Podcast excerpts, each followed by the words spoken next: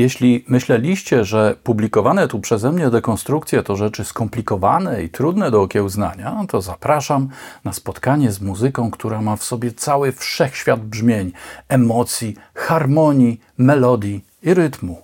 Z muzyką, która opierając się na klasycznej strukturze symfonicznej, ma towarzyszyć obrazowi w kinie. Z muzyką w zasadzie bez kompresji i korekcji, wykorzystującą pełny zakres dynamiki współczesnych systemów audio. Mówiąc krótko, z muzyką filmową przez wielu uważanych za perłę w koronie wszelkich gatunków muzycznych z pogranicza popkultury i klasyki. Kluczową postacią w tej branży jest Hans Zimmer, a my zajmiemy się ścieżką dźwiękową do trailera obrazu Mroczny Rycerz powstaje. Jeśli chcesz od razu posłuchać, o czym mówimy, jak taka produkcja wygląda i jak naprawdę brzmi, to kliknij tutaj albo na linku pod filmem, by odtworzyć całą sesję od początku do końca. Zapewniam, że warto. Będzie się wtedy lepiej oglądać i słuchać całej reszty tego materiału. Tomasz Wróblewski, 0db.pl co tydzień znajdziesz tu nowe testy, porady, prezentacje z zakresu produkcji muzycznej i pro audio, a także felietony bez kompresji i dekonstrukcje znanych utworów muzycznych. Dzisiaj sięgniemy po znacznie młodszą niż zazwyczaj kompozycję, pochodzącą z 2012 roku, a do tego nietypową, oczywiście w kontekście prezentowanej do tej pory stylistyki. Zapraszam Was do świata współczesnej muzyki filmowej. Na temat Hansa Zimmera powstało już tak wiele artykułów, filmów i programów, że w zasadzie nic nowego nie jestem w stanie powiedzieć. On sam natomiast uwielbia wywiady i filmy o nim samym, więc niekiedy strach otworzyć lodówkę. Chciałbym natomiast przyjrzeć się kwestii, na którą niewiele osób zwraca uwagę. Chodzi tu o rewolucję, której dokonał w muzyce filmowej, całkowicie zmieniając jej oblicze może nie tyle od strony artystycznej, ale przede wszystkim od strony technologicznej, logistycznej i, co dość istotne, finansowej.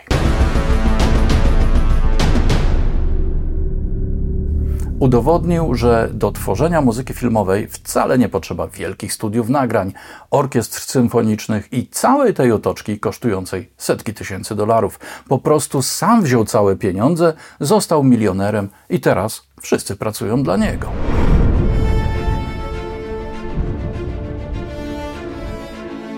Jak wyglądała praca nad muzyką do filmów w epoce precimerowskiej? Różnie, ale w przypadku większości najbardziej kasowych produkcji hollywoodzkich zajmowali się tym kompozytorzy współpracujący z wytwórniami lub zaprzyjaźnieni z reżyserami obrazów. Kompozytorzy pisali muzykę równolegle z powstającym filmem, prezentując reżyserom swoje pomysły, najczęściej grając je na fortepianie. Pracowano zatem na bazie szkicu, koncepcji i aż do momentu nagrania orkiestry nikt do końca nie wiedział, jak ta muzyka zabrzmi. Jakiekolwiek zmiany, poprawki czy dodatki były kosztowne i wielce dla wszystkich frustrujące. Wprawdzie z rzadka pojawiały się eksperymentalne ścieżki dźwiękowe, jak choćby ta do filmu Forbidden Planet z 1956 roku, stworzona w stylistyce Music Concrete, ale właściciele wytwórni do dziś wyznają teorię, że gdy film jest z rozmachem, to muzyka też taka musi być. Sampling, znany od lat 80., nie był jeszcze żadną opcją. Nawet pierwsze samplowane instrumenty, które zaczęły się nieśmiało pojawiać, w najmniejszym stopniu nie oferowały takiego brzmienia jak prawdziwe orkiestry w prawdziwych studiach. Głównym problemem było to, że dla uzyskania dającego się zaakceptować brzmienia trzeba było mieć pliki audio o wysokiej rozdzielczości i wystarczająco długie, by nie było konieczności zapętlania ich ogona, jak często robiono dla zaoszczędzania miejsca.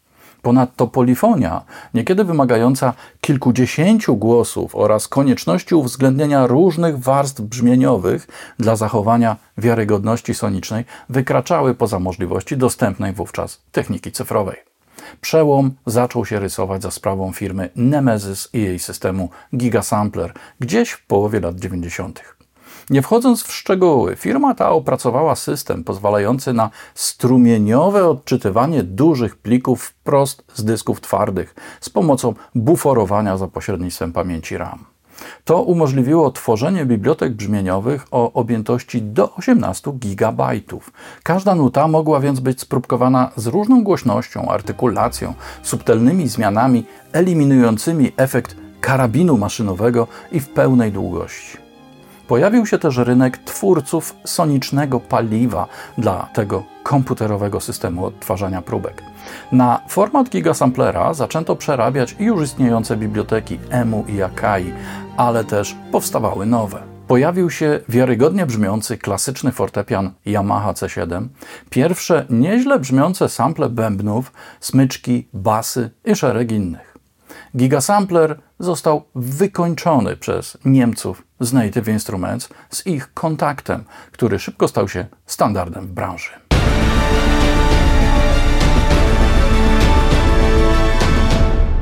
Takich właśnie okolicznościach Hans Zimmer pojawia się w Hollywood.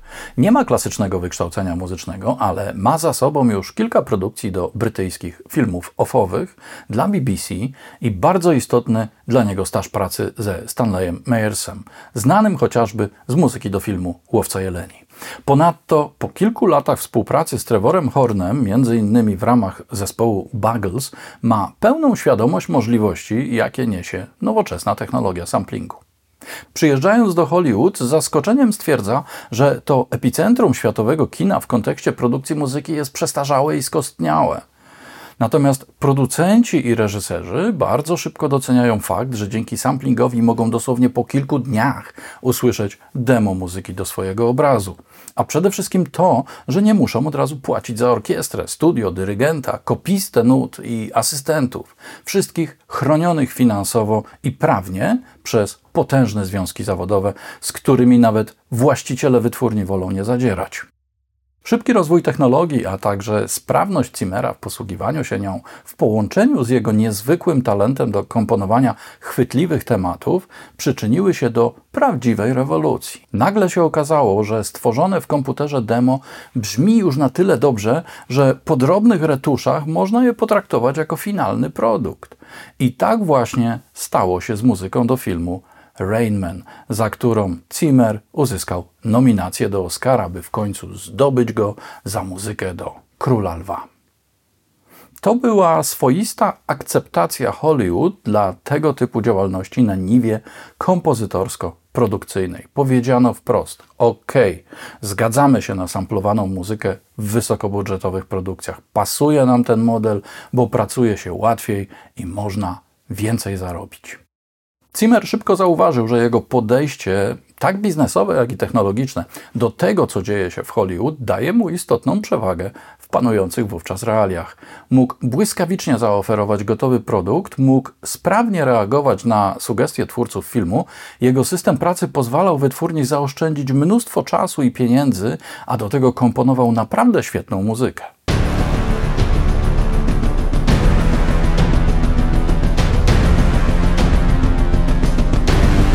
Uruchomił więc studio, obecnie znane jako Remote Control Production, zatrudniające setki specjalistów, a sam stał się pierwszoplanową postacią w świecie muzyki do filmów, gier i multimediów. W kalifornijskim centrum jego biznesu znajduje się jego prywatne studio, o którym niekiedy mówi, że wystrojem przypomina wiedeński dom publiczny z XIX wieku.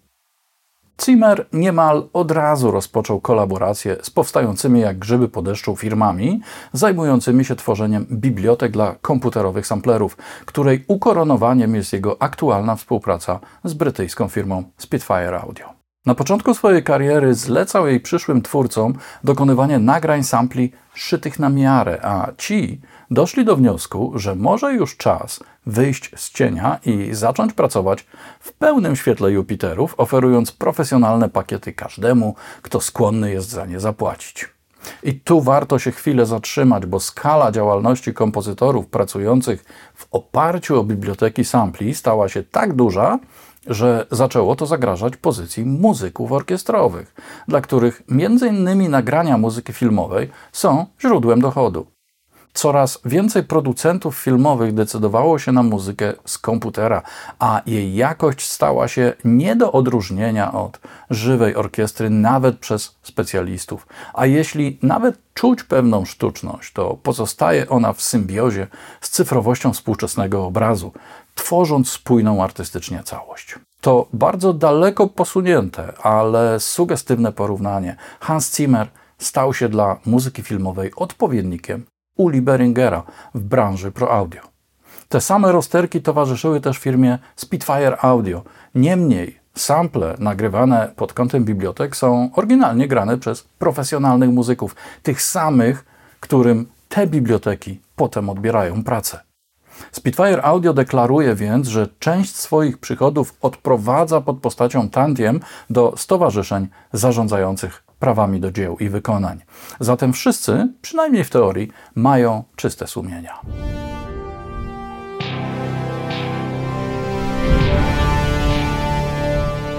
Do epoki nazwijmy ją cimerowską.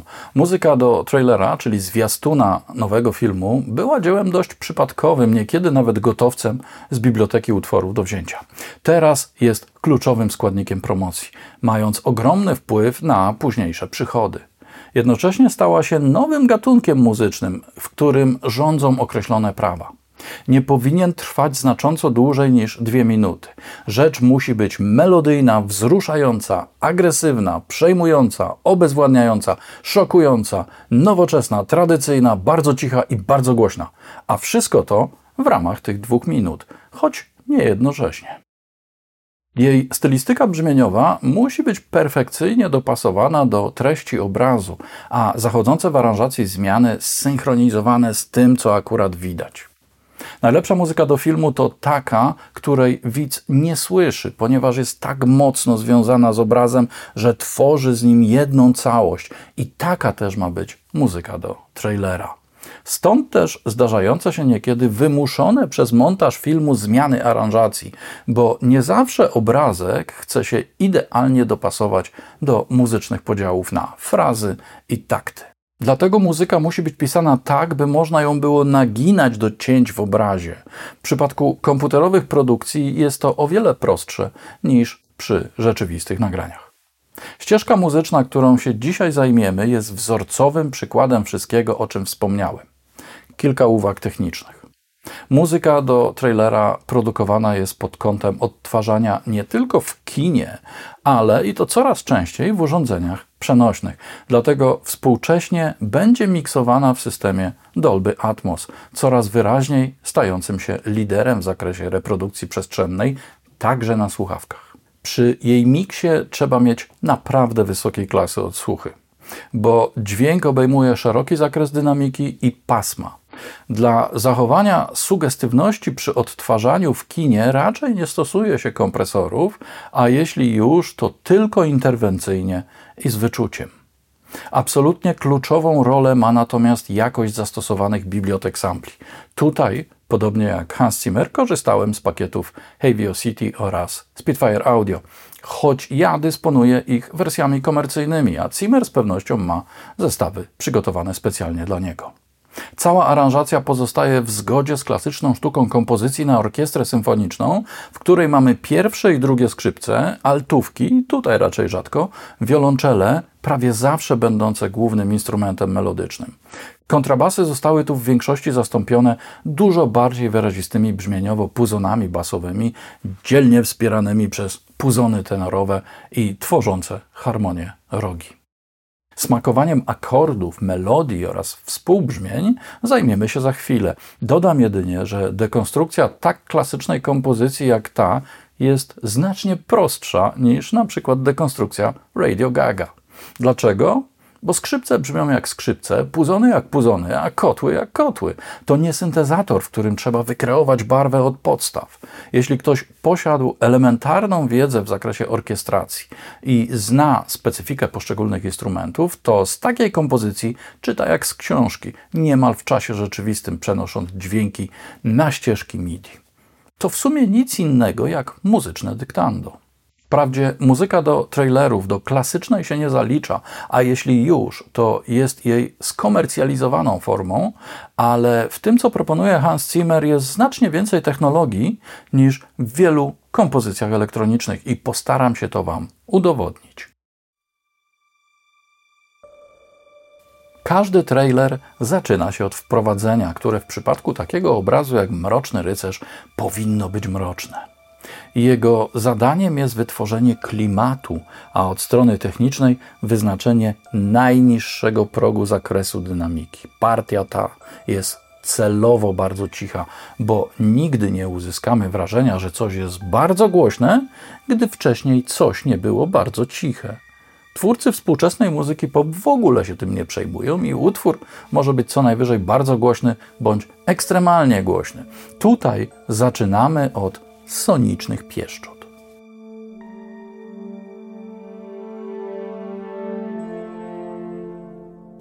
Jeśli słuchacie oryginalnego trailera tego filmu dostępnego na YouTube, to jesteście pozbawieni połowy muzycznych wrażeń, bo ogólna głośność została brutalnie wyrównana.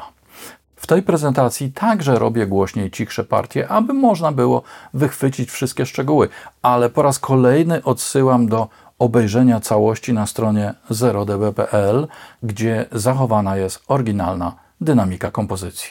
Są więc skrzypce pianissimo, tutaj w miękkiej artykulacji sultasto, czyli grane smyczkiem nad gryfem. To brzmienie pochodzi z pakietu Spitfire Chamber Strings, a zaprogramowałem je z użyciem kontrolera ekspresji, co pozwala łagodnie wyjść z ciszy i przejść do niej pod sam koniec. W tle takich dźwięków zawsze jest odrobina rzeczywistego szumu. To zabieg celowy, aby w warstwie sonicznej nigdy nie było absolutnej pustki.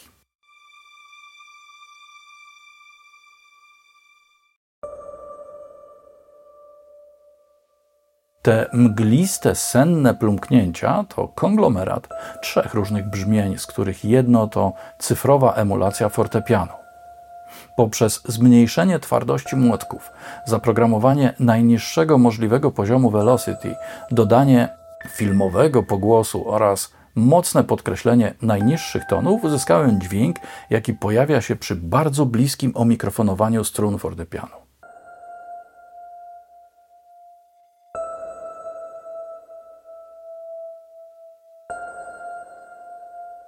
Kolejne dwa dźwięki uzyskałem za pomocą algorytmicznych emulacji w genialnym instrumencie AAS String Studio, w którym można zaprojektować każdy dźwięk strunowy od podstaw.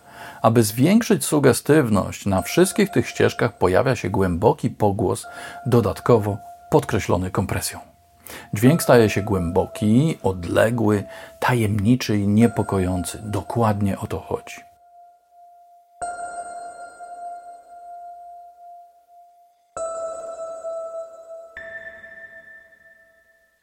W końcowej części wstępu zaczynają grać instrumenty zwiastujące klimat całego utworu. To swego rodzaju prezentacja tego, z czym za chwilę będziemy mieli do czynienia, podporządkowana temu, co widać na obrazie.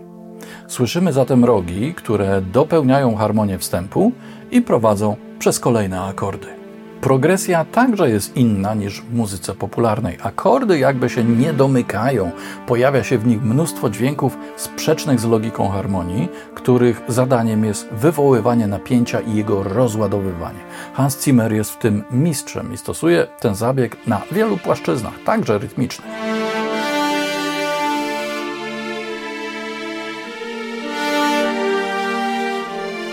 Choć całość utrzymana jest w równomiernym tempie 100 bpm, co znacząco ułatwia montaż obrazu, to cały czas mamy wrażenie zwiewności, przenikania, zmiany perspektywy, a wszystko to uzyskane artykulacją, harmonią i aranżacją. Tutaj rogi pochodzą z pakietu Spitfire Studio Brass, a odpowiedni efekt uzyskuje się właściwym zaprogramowaniem poziomu velocity oraz dynamiki. Współczesne pakiety sampli potrafią brzmieć niekiedy lepiej niż oryginalne instrumenty akustyczne, a w dodatku nie kłócą się o pieniądze i są zawsze dostępne. I tutaj kończy się zabawa i zaczyna prawdziwe granie. Najpierw pojawia się gruby zwierz pod postacią puzonu basowego, któremu towarzyszą wiolonczele.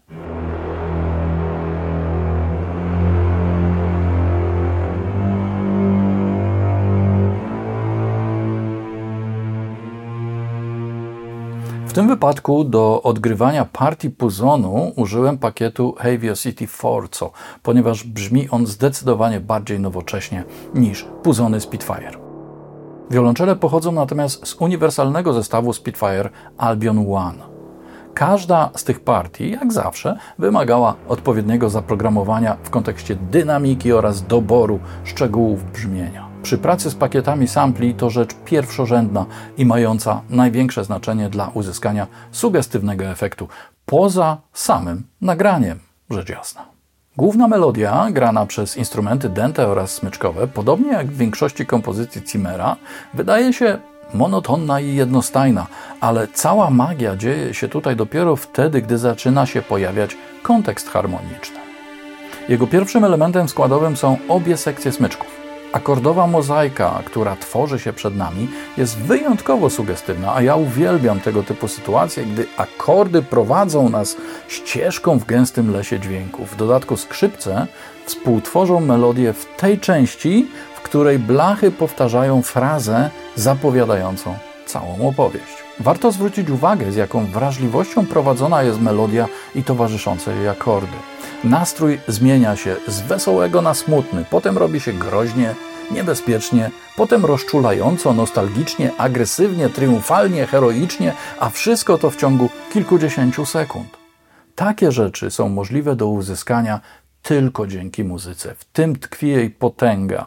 To dosłownie kilka dźwięków, a co potrafią z nami zrobić? Więc już wiecie, dlaczego gdy ktoś mnie pyta, jaka wtyczka jest najlepsza do stopy, albo jaki interfejs jest dobry do hip-hopu, to robi mi się smutno. Czy naprawdę ma to jakiekolwiek znaczenie? Drugą warstwę akordową dla melodii, będącą też elementem napędu rytmicznego całej kompozycji, tworzą dwie sekcje skrzypiec oraz wiolonczele. To dość klasyczne arpeggio na trójdźwiękach z ciekawym podziałem rytmu pomiędzy instrumentami. Pierwsze skrzypce mają do odegrania partię najtrudniejszą, ale dla komputera to bułka z masłem. Altówki podkręcają rytmikę, a drugie skrzypce trzymają całość w ryzach.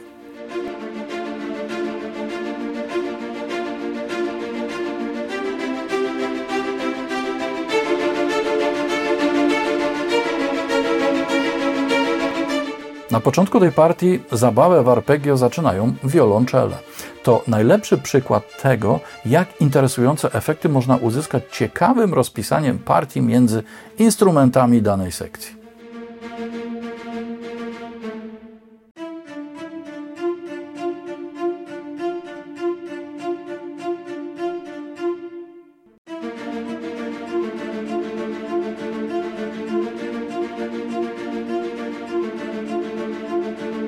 Pod względem harmonicznym melodia odwołuje się do dwóch różnych struktur akordowych. Tej, nazwijmy to klasycznej, z arpeggio wiolonczel,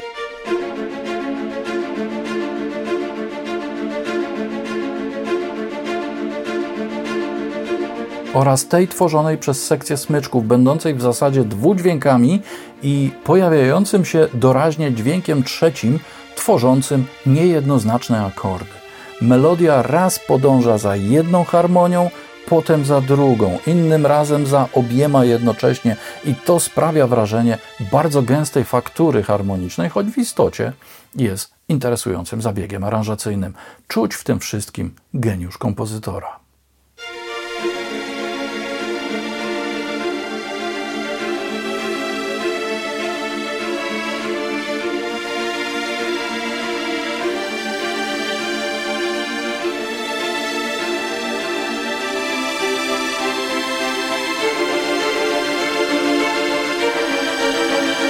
Podstawę basową tej kompozycji dają niskie dźwięki fortepianu, doskonałe w tej roli, a także puzony basowe.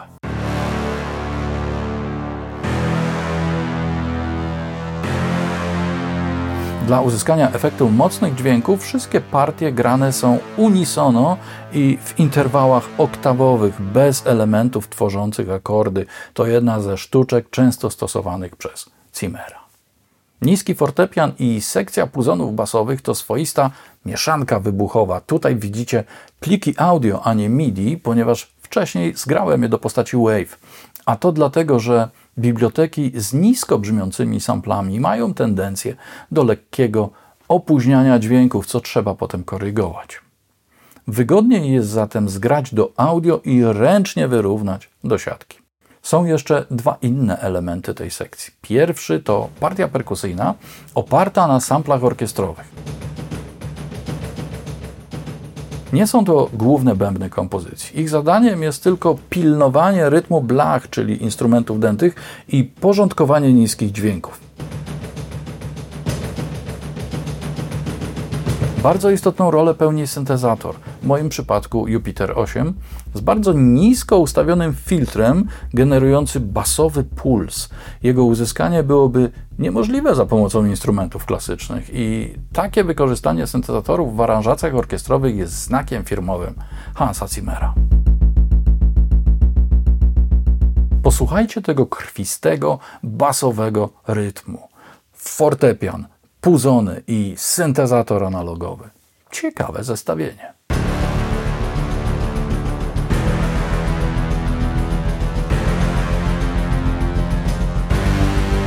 A na koniec jeden z efektów pochodzących z pakietu sampli Aviosity Damage. Intrygującym elementem tej aranżacji jest gitara basowa. Bardzo nisko odstroiłem strunę E, a następnie tłukłem w nią kciukiem. Tak nagrany dźwięk przetworzyłem za pomocą emulacji wzmacniacza gitarowego i dodałem sample z pakietu Aviosity Mosaic Bass. Także po przepuszczeniu przez emulację wzmacniacza. Aby zorientować się, czemu służy taka dziwaczna w muzyce orkiestrowej partia, warto jej posłuchać razem z główną ścieżką bębnów.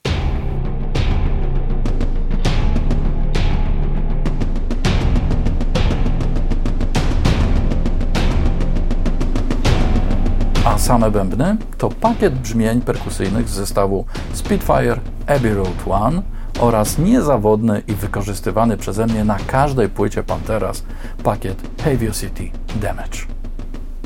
Na okrasę mamy orkiestrowe talerze i kilka efektów tąpnięć, a najniższa warstwa tej kompozycji przedstawia się tak.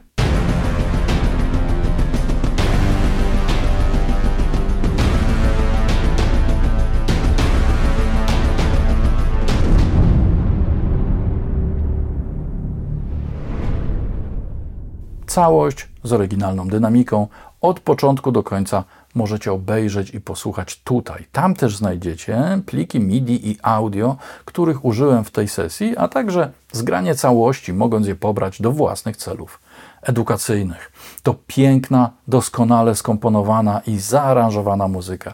Jej studiowanie pozwoli Wam poszerzyć własne horyzonty i zrozumieć, jaka głębia tkwi prawdziwej dynamice i harmonii, jak sugestywnie potrafią zabrzmieć współczesne kolekcje sampli i choć wciąż nic nie jest w stanie zastąpić prawdziwej orkiestry, to możliwości, jakie mamy obecnie nawet w warunkach domowych, są porażające.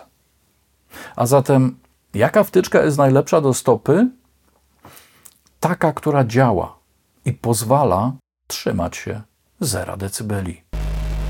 PL